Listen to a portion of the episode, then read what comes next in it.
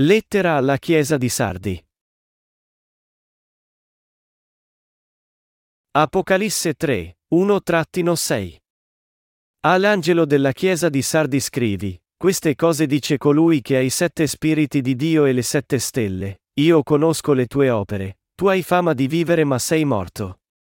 Sii vigilante e rafforza il resto che sta per morire, poiché non ho trovato le tue opere perfette davanti al mio Dio.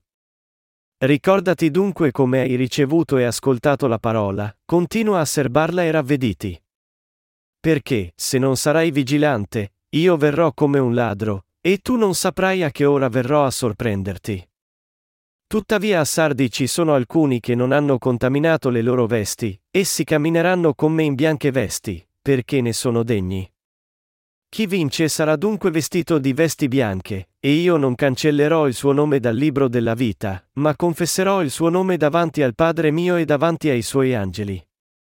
Chi ha orecchi ascolti ciò che lo Spirito dice alle chiese. Esegesi. Versetto 1. All'angelo della chiesa di Sardi scrivi, queste cose dice colui che ha i sette spiriti di Dio e le sette stelle, io conosco le tue opere, tu hai fama di vivere ma sei morto. Il Signore ha i sette spiriti di Dio e le sette stelle. La Chiesa di Sardi aveva molti difetti nella sua vita di fede. Dio pertanto ammonì la Chiesa a vivere secondo fede. Dio dice qui al servo della Chiesa di Sardi, tu hai fama di vivere ma sei morto. Con questo, Dio vuole dire che la fede del servo della Chiesa di Sardi era morta a tutti i fini pratici. Versetto 2. Sii vigilante e rafforza il resto che sta per morire, poiché non ho trovato le tue opere perfette davanti al mio Dio. Il Signore non permise più all'angelo della chiesa di Sardi di continuare in fedeltà. Egli rimproverò questa chiesa perché era vissuta senza la fede integra nella parola di Dio. Per i santi non vivere la vita credendo incondizionatamente in tutta la parola scritta di Dio è come vivere commettendo peccati davanti alla presenza di Dio.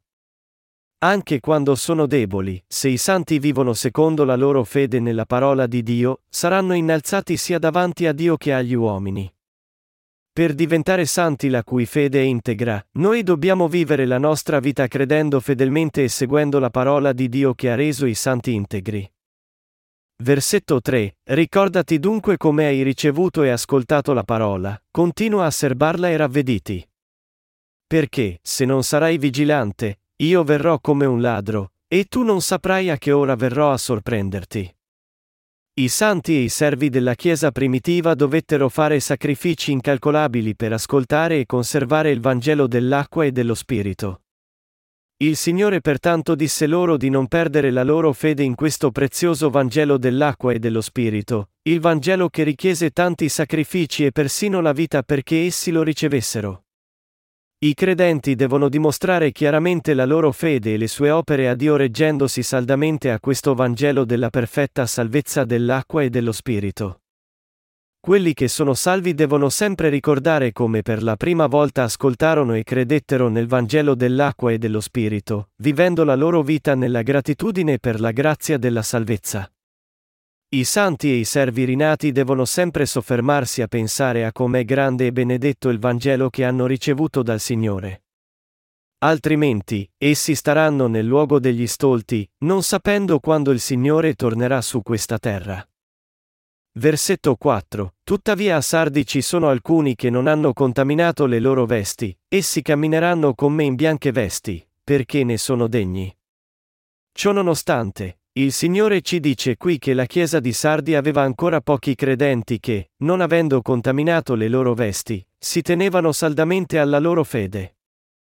Il Signore dice anche che questi santi fedeli vivranno come servi di Dio, che, rivestiti nella sua giustizia, cammineranno con il Signore. Essi potevano camminare con il Signore perché la loro fede era degna di camminare con Lui. I santi la cui fede è approvata da Dio seguono il Signore dovunque egli possa condurli. Il fatto che essi non abbiano contaminato le loro vesti significa che essi, confidando nella parola del Signore, non si arresero alle cose del mondo. Quelli che sono stati rivestiti nelle vesti dei giusti dal Vangelo dell'acqua e dello Spirito dato dal Signore si mantengono fedeli alla sua parola e non si compromettono con il mondo. Essi segnano, in altre parole, una chiara linea di separazione dai falsi Vangeli. Quelli che sono stati rivestiti di bianco credendo nel Vangelo del Signore si adoperano per il suo Vangelo e vivono una vita in questo mondo che cammina con Lui. È per questo che il Signore è sempre con loro, poiché essi lo hanno sempre seguito credendo nella sua parola. Versetto 5. Chi vince sarà dunque vestito di vesti bianche, e io non cancellerò il suo nome dal libro della vita, ma confesserò il suo nome davanti al Padre mio e davanti ai suoi angeli. Quelli che vincono il mondo credendo nella parola di Dio vivranno in eterno, rivestiti nella giustizia di Dio come suoi santi e servendo le opere del Signore. Il Signore approverà anche la loro fede e scriverà i loro nomi nel libro della vita, e questi nomi non saranno cancellati per sempre. La parola di promessa di nostro Signore ci dice che quelli che hanno la vera fede trionferanno sicuramente nella loro battaglia di fede contro i nemici di Dio. Chi vince sarà dunque vestito di vesti bianche. Le vesti bianche qui significano vittoria nella battaglia di fede contro i nemici di Dio. Ai vincitori della fede viene data la benedizione per la quale i loro nomi non sono cancellati dal libro della vita per sempre. E anche i loro nomi saranno scritti nella nuova Gerusalemme. Confesserò il suo nome davanti al Padre mio e davanti ai suoi angeli. Confesserò e qui significa che il Signore approverà la loro fede. Versetto 6. Chi ha orecchie ascolti ciò che lo Spirito dice alle chiese. Quelli che hanno la vera fede ascoltano sempre ciò che lo Spirito Santo dice loro attraverso le sue chiese. Pertanto, essi vivono con Dio, e sono costantemente guidati dallo Spirito Santo.